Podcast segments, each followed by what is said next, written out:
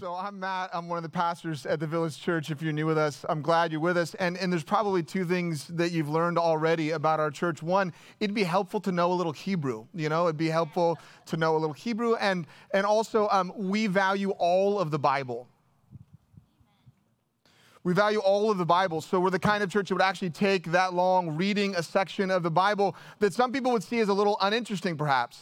Maybe you've been in our scripture reading plan and you've been wading through, and I yes, I just said wading through, you know, the Levit- Leviticus or Numbers, and you're reading through lists, and you're like, what, what does this have to do with, with much? Up till now, as we've been in the book of Nehemiah, we've been focused on Nehemiah and a lot of his story and his leadership gifts and abilities and qualities and the vision, the, the dream that God had given him, and talking about God gives us dreams and, and things that we want to see happen for the sake of his kingdom, and he can empower us in similar ways. And it's been a little bit individualistic. I have a good friend who uh, who knows the Bible very well, and he asked me after one Sunday after listening, um, uh, hey, at some point are we going to get into like the, the, the corporate nature of this? And I said, yeah, in, in two weeks. The, this week, the week that we talk about rebuilding together, you might have noticed a shift in, in the list of all of those names, forty-one different sections and groups of leaders and groups of people. This morning we're talking about the reality that, that rebuilding means rebuilding with everyone, rebuilding with all of God's people. And rebuilding with everyone means that everyone is mobilized. Everyone is mobilized. Everyone's included. It's not just that everyone is welcome. And if you're a guest with us, you're, you're welcome. We're really glad that you're here. But it's more than that. It's that, not just that everyone is welcome. Everyone is mobilized. Everyone is activated. Everyone is involved. Again, forty-one sections, forty-one leaders, forty-one groups of people all working at the same time. And, and, and, and the emphasis is on the word all. But it's interesting that this actually begins with the spiritual leaders. That's where it starts. That's where this chapter starts. Verse one, then Eliashib, the high priest, rose up with his brothers, the priests. And they built the sheep gate. They consecrated it and set its doors. They consecrated it as far as the Tower of the Hundred, as far as the Tower of Hananel. This is always the way that it's been. This is always the way that it should be, that the spiritual leaders should go first. And this is inherently the way it is in the life of the church. When, when new churches get started, when new movements of God start and they begin, they begin with people that have an apostolic kind of gifting. The capital A apostles are the guys that started the life of the church.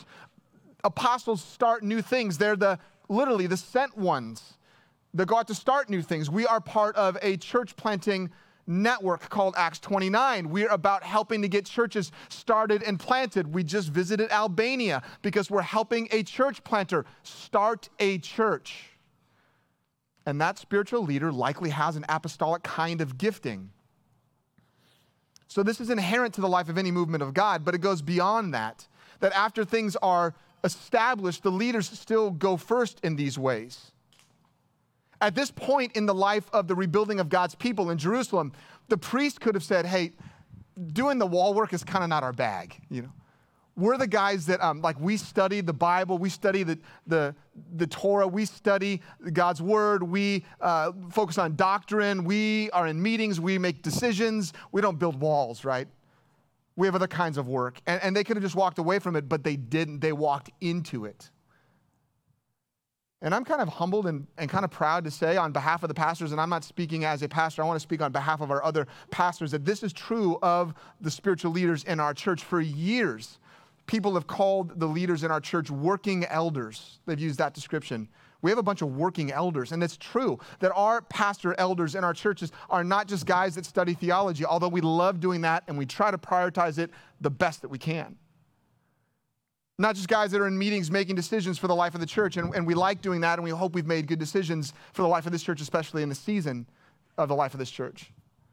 But these guys are working elders. They're involved. You saw Pastor Darren helping to lead worship with his son. He was likely here at six thirty with his son, you know, because it, it takes that much time. They have to get here that early to do all that they need to do. Last week, I was here early, in, or two weeks ago, I guess, and saw Pastor J T Ayers with his sons setting up all these canopies with his little sons because, because he knows that the church needs it, and so he goes first.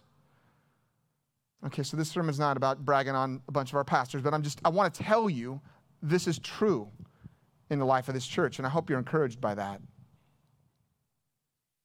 The spiritual leaders, though, they're not just listed first. Maybe you noticed in this chapter, maybe you didn't as you re- as they read, that they're actually also listed along with everyone else. It's not just that they're listed first and then everyone else. We we make our way down to verse seventeen where it says, after him, the Levites repaired. Right in the middle of this chapter, we have some of the other spiritual leaders mentioned alongside the everyday, ordinary people of God. In verse twenty-eight, it says, above the horse gate, the priest repaired, each one opposite his own house. The priests are mentioned again at the beginning and toward the end. Like they're involved. They're next to all of God's people. And this reminds us that although the spiritual leaders go first, spiritual leaders are not inherently more spiritual than any of the other people in the church. And they're not inherently more important than anyone else in the life of the church. And I want to tell you, and I want to encourage you that this is also true in the life of our church, in the life of this church. I may have mentioned this before, but, and if you're around the church, you know this, the elders call me as the lead pastor, the first among equals, as a way to say, you know, Matt has a leadership role, and, and they defer to me, and I defer to them, and we defer to each other all the time, and all kinds of things. It's just kind of the way we're structured, the way we describe it. It, it. There's some emphasis there on my role as a lead pastor, but I don't have two votes, and Pastor Darren has one. That just that's not the way it works in our church. And the pastors in this church, they're involved in the lives of the people in this church, and they have relationships with everyone, just like everyone else. And your pastors know that they need to go first. And your pastors are eager to go first. They want to go first. And if you consider yourself a leader in any way, shape, or form in the life of this church, whether you, you consider yourself, you know, you are the, the spiritual leader in your home, or you help to lead a community group, or you volunteer and you help to lead one of the kids' classes, or you do something behind the scenes in a leadership way, or you don't have a position, but you know deep down, you know your friends look to you and you have some kind of leadership role among a group of friends, partners, or tenders here at the Village Church. Could I encourage you in this next season as we rebuild together to go first? If you consider yourself a leader in some way, could I encourage you to volunteer first? To sign up first. Like when the women's thing comes up, the gather, women's gathering, be the first one to sign up. When the men's gathering, be the first man to sign up. Just get to that list first and then invite other people to come along with you. Be the first one to invite other people outside of our church into the life of our church. Be the first one to give when that project comes up, where we need to do some work on the, the actual church building. We all need to give and contribute together. Be the first one to sign up. Rebuilding with everyone starts with the spiritual leaders, but it includes everyone. It includes everyone as far as those who are on the fringes. Ironically, those who those are the people who are mentioned next, those on the fringes. Look at verse two where it says, and next to him, the men of Jericho built. The men of Jericho lived a long way away, and they're not the only ones mentioned in this chapter, in these thirty-two verses, that lived a long way away, but they're the first ones mentioned, and they're mentioned right after the leaders. These are people that, that were not at the center of all that was happening in Jerusalem. Yes, they had come back for one reason or the other to help rebuild, but they were from a long way away. Their life, their relatives, their, their connections, their social contracts, their businesses, all of that was a long way away from Jerusalem. And you could imagine they may have wondered, you know, how important is my role in rebuilding Jerusalem when I live way over there? I am not at the center. I'm at the fringes of this thing. And in the life of any church, there are different groups of people. And I, I created a little, little circle graph for you. I don't know if you can see it, but I tried with the white on the dark screens. But, but if you can see it, at, at the center is the core, the core of God's people in any, in any church. These are our leaders and our partners here at the Village Church. And, and the next circle out is, is the community, people who are attending the Village Church but are not yet partners, they're not yet leaders in, in any way either, but, but they're here. And if you're part of our community, can I just pause and say, we're really glad you're here. And in so many ways, we consider you as part of the life of this church, okay?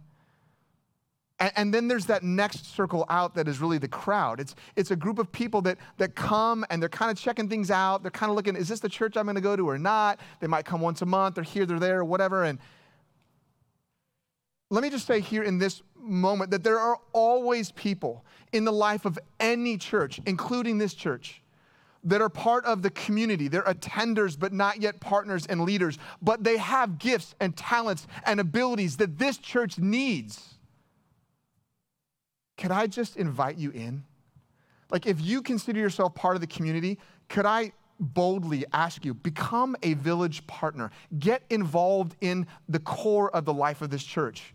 Eventually become a leader. Like, like we, we want to see your gifts and talents and abilities that God has gifted and given to you used in rebuilding the life of this church in the ways it needs to be in this next season. Please come. And, and could I say, there are some of you that are probably part of the crowd, and you might be sitting in the back or on the outskirts or wherever. Maybe you're mixed in among everyone else. I don't know. But, but, but if you're part of the crowd and you feel like you're on the fringes, and this is true in any church, it's probably also true in our church. Maybe you feel like, I'm not really connected. I don't really know a lot of people. I'm kind of hanging out here on the outskirts. I don't know if I want to be part of the church. Could I just extend my hand out and say, could you please come in? If you're on the fringes and you feel like you're part of the crowd, could I kind of pull you in to the community? Would you visit a community group? Would you ask someone to lunch after church? Would you initiate with someone in some way if they haven't initiated with you? Please, please get Get off of the fringes. Please come from the crowd circle into the, we want you to be involved in the community of this church. You likely have gifts and abilities and talents that, that this church needs, that God's church needs, and we need you, and we want relationship with you. So would you please come in? I can remember a time when the Lamone family was what I would consider on the outside circle. They, they were part of the the crowd, so to speak. I kind of knew them from a distance. I kind of knew who they were, but I didn't know them. And then eventually they kind of got involved in the community of this church. And I remember knowing them a little bit, but not very well, because honestly, Trina would serve in the children's ministry most Sundays. She was always there. So I really didn't get to know her very well, but I got to know X pretty well. And then I invited X into the Apprentice Academy at one time, and he said, man, I don't know that that's my bag. And I'm like, dude, it's, it's every man's bag. Like, come in, be involved, get in, let's go. And and he, we walked together for a couple years through the Apprentice Academy. And, you know, now if you say like Xavier and Trina Lamone, I mean, you, you can't say a name of a, of a of a family, of a couple that's more involved in the center of the life of this church. They're so at the core. And I'm glad, because they like to cook. It's awesome. You know, the, the grill and all the stuff, right? But they're just wonderful, beautiful people at the core. Like th- that story could be true for anyone. It should be true for everyone. Please come.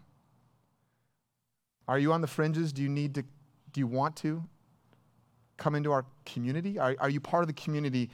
Are you ready to, to commit to be part of the core, to be a Village partner? Right now, I'm, I'm lining up partner interviews that I'm gonna do, and some of the other pastors. We have new partners coming to be part of our church. We, we would love you to be a Village partner. When God rebuilds, it doesn't just start with the leaders, it also starts with the men, everyday, ordinary men, and all kinds of men. The first mention that I see, uh, verse verse eight, there's kind of this middle-class, blue-collar, kind of union kind of, kind of guy. Next to them, Uziel, the son of Harahiah, goldsmith, repaired. Next to him, Hananiah, one of the perfumers, repaired, and they restored Jerusalem as far as the broad wall. These are skilled workers who would have some kind of specific skill. Some of them, like the goldsmiths, they might have some kind of specific skill where they thought, I could use my skilled kind of artisanship to contribute to the building of the wall. Others, others made perfume. I, I, I don't know, psst, psst, psst, you know. Old school, uh, what are those diffusers with the essential oils to make it all like smell good, so people were happy as they were re- rebuilding? I don't, I don't know, but but but they probably had soft hands. These guys, the perfume guys, right? But maybe there are skilled workers, artisans, blue collar kinds of dudes. Maybe you're that guy in the life of our church, and you're thinking to yourself, I don't know how I can get involved. Like, I don't like sitting down reading books this thick on theology. Like, I like getting my hands in stuff. I, I like building things. Great. We have tons of work for you in the life of this church. It also mentions guys that I think are more kind of white collar, upper middle class guys. Next to them, verse five, Rephahiah, the son of Hur, ruler of half the district of Jerusalem, he repaired. And there's several places where rulers of half of this place or rulers of half of this city or that region. And when you think about this, think, think landowners and think tenants. Think guys that say like, hey, I'm really good with my mind. I'm not that good with my hands. I'm, I'm into like reading stuff and blog posts, and I'm into the economy and economics and, and investments. I like day trading. I like getting out there and, and figuring out business schemes and things like that. And I work mostly with my mind on those things. Again, think tenants and landlords. Think like, like if my landlord of the house that I rent in Northwood here in Irvine came to my house and he owns five homes, I, I know he has the resource to just write a check and have a repair guy come over. But what if he said, hey, Matt, I'm coming over on Saturday and I want you and I to work on the fence together? Be like, okay, Greg, that'd be great. Kind of fun. I don't know why you'd want to do that, but that, that's great. Come on over. I'd let, let's do it together. I mean, that would be like something like that happening. You got, you got guys like him and guys like me working alongside each other on a project together. The men need to be involved in the life of this church. The, the blue-collar guys, the white-collar guys, every guy. But did you notice that not all of those white-collar guys were involved? Verse five, it says, and next to them the Tekoites repaired, but their nobles would not stoop to serve the Lord. The nobles from that group of people thought that the rebuilding of the wall was below them in some way. And let me just be clear, the work of God in the life of his people is below no one. It's below no one. And there are still people in the life of every church that, that primarily think their role is to fund the life of the church, not to do the work in the life of the church. So, so writing checks to send the team to Albania, but I'm not sure I would ever go. Funding the the the, the worship leader that the Village Adventures group wants, but I don't. I'm not gonna. I'm not gonna be the guy that walks around with all those kids following me and like tugging on my shirt for a whole week. There's no way. Yeah, I'll write a check and send ten kids to the youth group camp, the scholarship fund, but like I'm not going to cook on that thing. When the building needs help, like I'll be the first one in line. I'll write a check to get those garage doors installed and those windows over there. But like when the day comes to like actually install them with all the guys and kind of do the rough framing and all this stuff, like that's probably for someone else. I think I'm playing golf that day. Like that, that still happens in the life of every church. It could happen in the life of our church. And I don't sense that around here, but it happens here in Nehemiah. And I just want to say, while earning large sums of money and being generous with it is a huge and a vital part of the life of any church, like supporting the work of the ministry in that way is vital. The scholarship funds and all of it, but it's not the only way for white-collar people to be involved in the life of God's church. And, and this is sometimes a problem. It's an issue in, in communities like ours where we have a, a lot of high-earning jobs and, and, and white-collar kinds of workers. I mean, it, this happens in places like California and New York and Seattle and Austin and other parts of the country. Okay, enough on that. Look at the women. They're involved. Verse twelve. It's not just the leaders. It's not just the men. The women are involved in this project. Next to him, Shallum, the son of Haloesh, ruler of half the district of Jerusalem, repaired, he and his daughters. And when God wants to do something among his people, he does it through all of his people who are created in his image and likeness, the men and the women alike.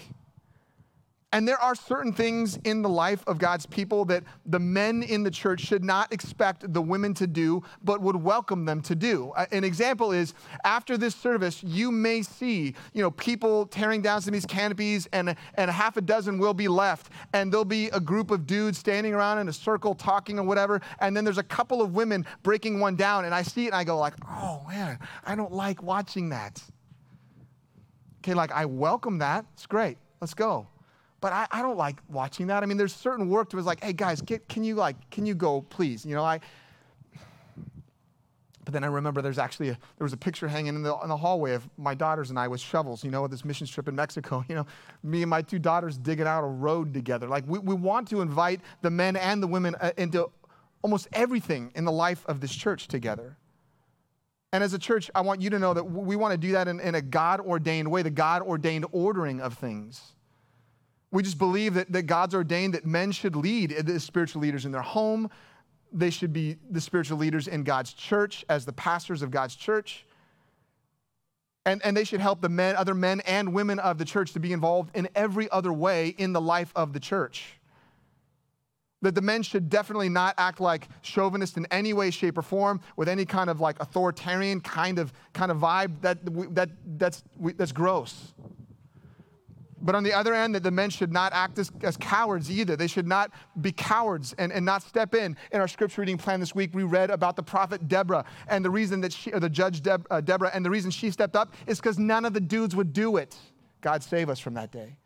We're not into cowardice either. We're into, we're into a compassionate, sort of complementary kind of relationship where we believe that the men should, should lead in very bold and assertive and compassionate and caring and servant and humble-oriented kinds of ways.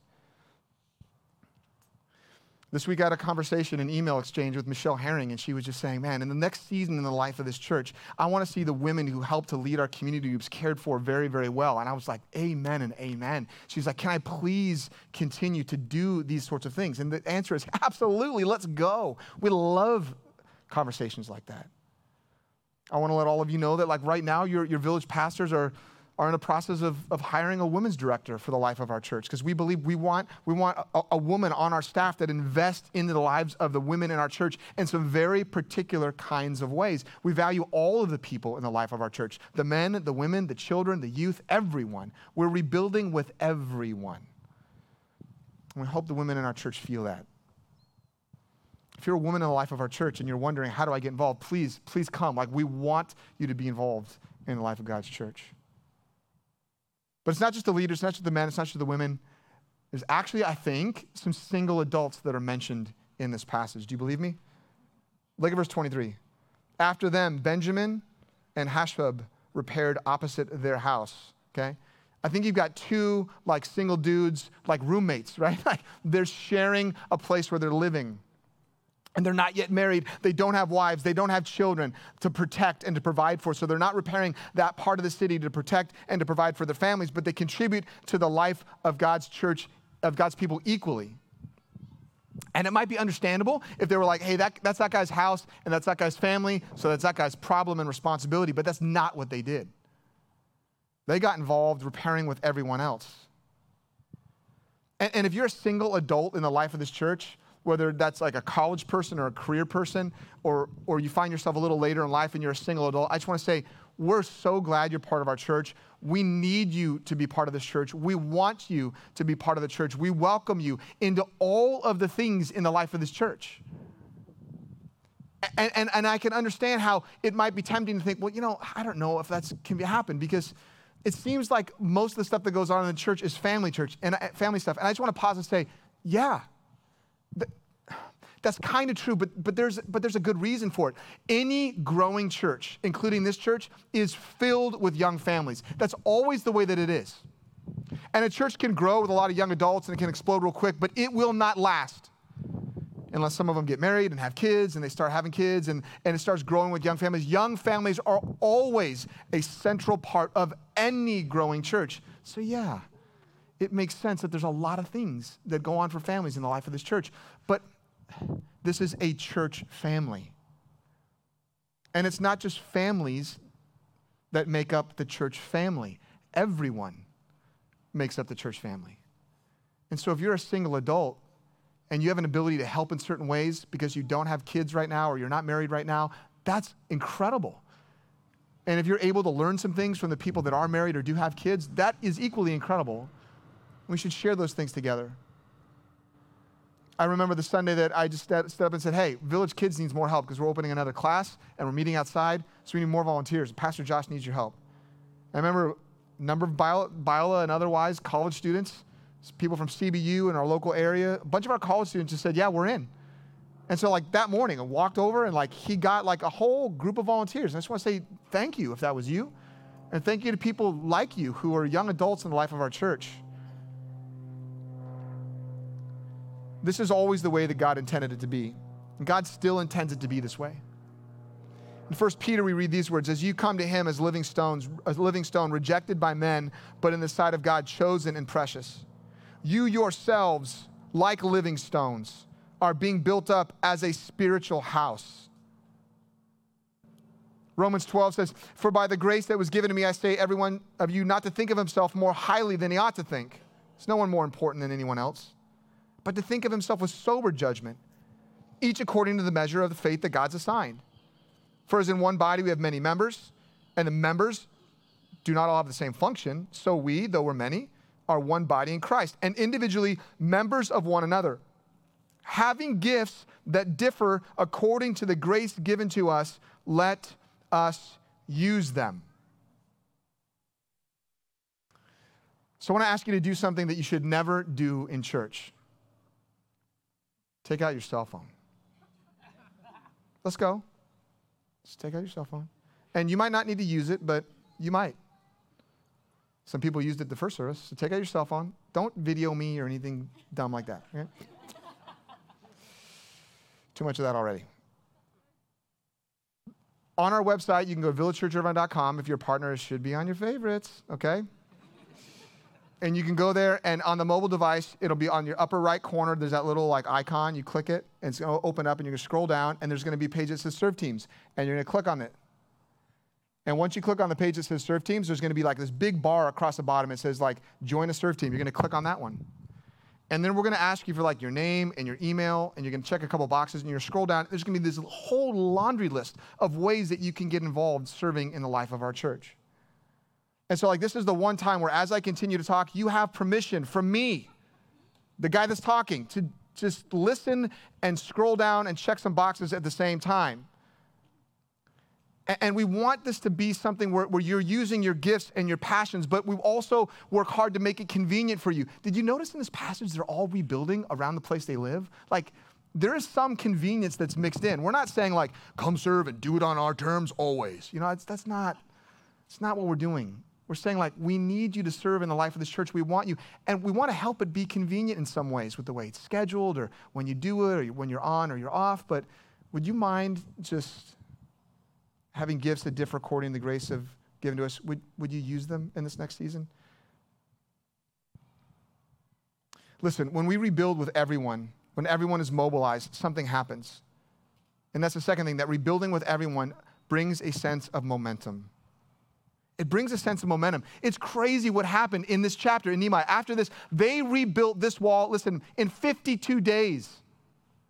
Something that it took decades for other people to even contemplate and that they never actually did. They built it in fifty-two days.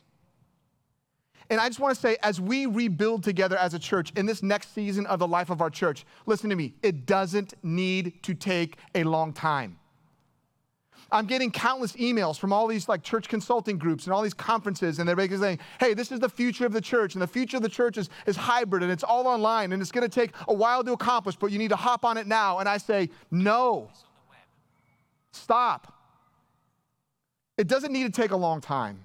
And that is not the future of the church, in my humble opinion. A little passionate, you can tell. It doesn't need to take a long time. If everyone is involved, if everyone is mobilized, if everyone is saying, yeah, we are going to rebuild together, the leaders, the men, the women, the single adults, if we're all saying together, yeah, we're in and we're rebuilding, it doesn't need to take a long time. And by God's grace, it won't. It shouldn't. There's no reason for that.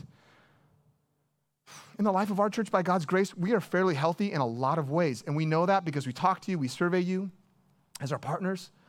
But there are areas in our church that need to re- be rebuilt, but it doesn't need to take forever. It shouldn't. We are God's people. We have a common master like they did. There's the God of Abraham, Isaac, and Jacob. We know him as Jesus, right? He is our common master. We have a common mission. Their mission, rebuild this wall. Our mission, grow and multiply disciples. We're all united in that thing. And we have a common means. Their means was, was work and worship. Our means is the ordinary means of God's grace in our life, the things that we do. We gather, we sing, we preach, we fellowship, we serve, and we do it together in person. That is, has always been, and I believe always will be, the way God's people rebuild the life of the church. We're going to do it face to face. We're going to do it in person. We're going to be together. Disembodied community doesn't work for very long. So is the future of the church hybrid? Maybe. And maybe I'm wrong. I've been wrong before. And will we continue to have our, our live stream? Sure. If you're on vacation, great. If you're sick, great. If you have a health concern or some reason you can't come, great. But there are a lot of ways that we can come and gather together, and we will. The future of the church is the means of God's grace that he's always given to his church. Okay, I'll stop yelling. You get the point? And rebuilding with everyone, it brings a sense of momentum, because the third and last thing this morning is this, that rebuilding with everyone, it mimics something of the nature and the plan of God. I mean, there are a lot of churches that are boasting about how many people they're reaching online, and I think that's great, and we should reach them. I wonder how many people are showing up. The churches where people are meeting face to face, there's a lot of people showing up. And I think there's a lot of good reasons for that, but I think this is the best one. I said disembodied community doesn't work for very long. We are embodied souls. And rebuilding with everyone, it, it mimics something of the nature and the plan of God. God exists as one God in three persons, Father, Son, and Holy Spirit. The Godhead models this for us. God models this for us. We see this in creation, where the Father decrees and speaks creation. He, he decrees it's going to be done. The Son actually does the work of creation, we know from Colossians in John chapter one. And the Spirit is there in Genesis, hovering over the waters. He's involved in it. The whole Godhead is involved in the work of creation. But we also see this in the work of redemption. We see that God did create everything perfect. It was not broken. It did not need to be repaired. It did not need to be rebuilt. It was, it was perfect the way God always intended. But then sin entered the world. We sinned against God by disobeying him, disregarding him. We broke our relationship with him. It's called the fall. And, and because of that, everything was broken. Our relationship with God, our relationship with each other, the systems and structures that are commun- uh, built by human beings, because we're, we're broken, sinful people. They're all broken. But God wasn't content to leave us in that broken place with the walls, in a sense, broken down. But God put a plan in place to redeem his people and to redeem relationship with his people and to rebuild it again, to restore it again, to renew them, literally, to regenerate them, to change their hearts and their minds and to bend them toward himself again in relationship with him. And here's the incredible thing. Listen to me. God himself became part of his own plan. God was not one of those people who's like, yeah, I'll fund that, but I'm not getting involved. No, no, no. God came to us in the person of Jesus Christ. He condescended from heaven to earth. The Creator came into his creation, and he lived a sinless life on our behalf. Mind you, a very poor blue-collar one for, at that. He had no place to be born. He had no place to be buried. He had no place to lay his head in between. He condescended. He came to us, became part of his own plan. And for all of those who put their faith and their hope and their trust in him, he includes them in his plan. We're called his church, and we are the plan. We are his plan A. He wants to work through his people, which is why we need to be together.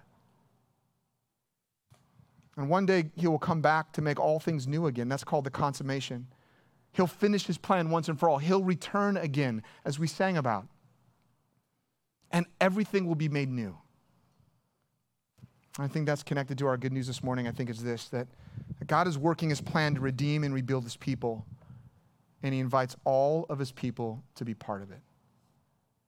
I gotta tell you, if you're a Christian, I hope that is really good news and it's music to your ears, because if you're like me, I, I cannot imagine my life without being part of the things God is doing. I can't even think about it. I can't even, I mean, what would my life be like? How much joy would be sucked out of my life? How much purpose would be devoid of? I mean, what, what would my life be like if I wasn't included in God's purposes? And as God's people, we get to be included in his purposes to redeem his people. There's still people that don't yet know him out there that he's going to redeem, and to rebuild his church after a difficult season. You want to be part of that? I do. Would you pray with me?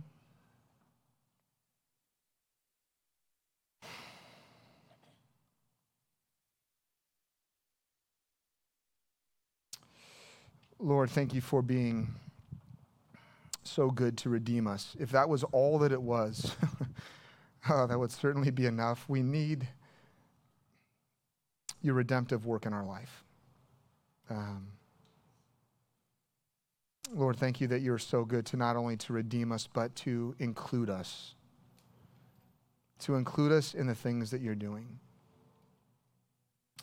And I want to pray for your church here, for the Village Church, that that it would be a church where everyone is mobilized, everyone is included, everyone is welcome, everyone is participating.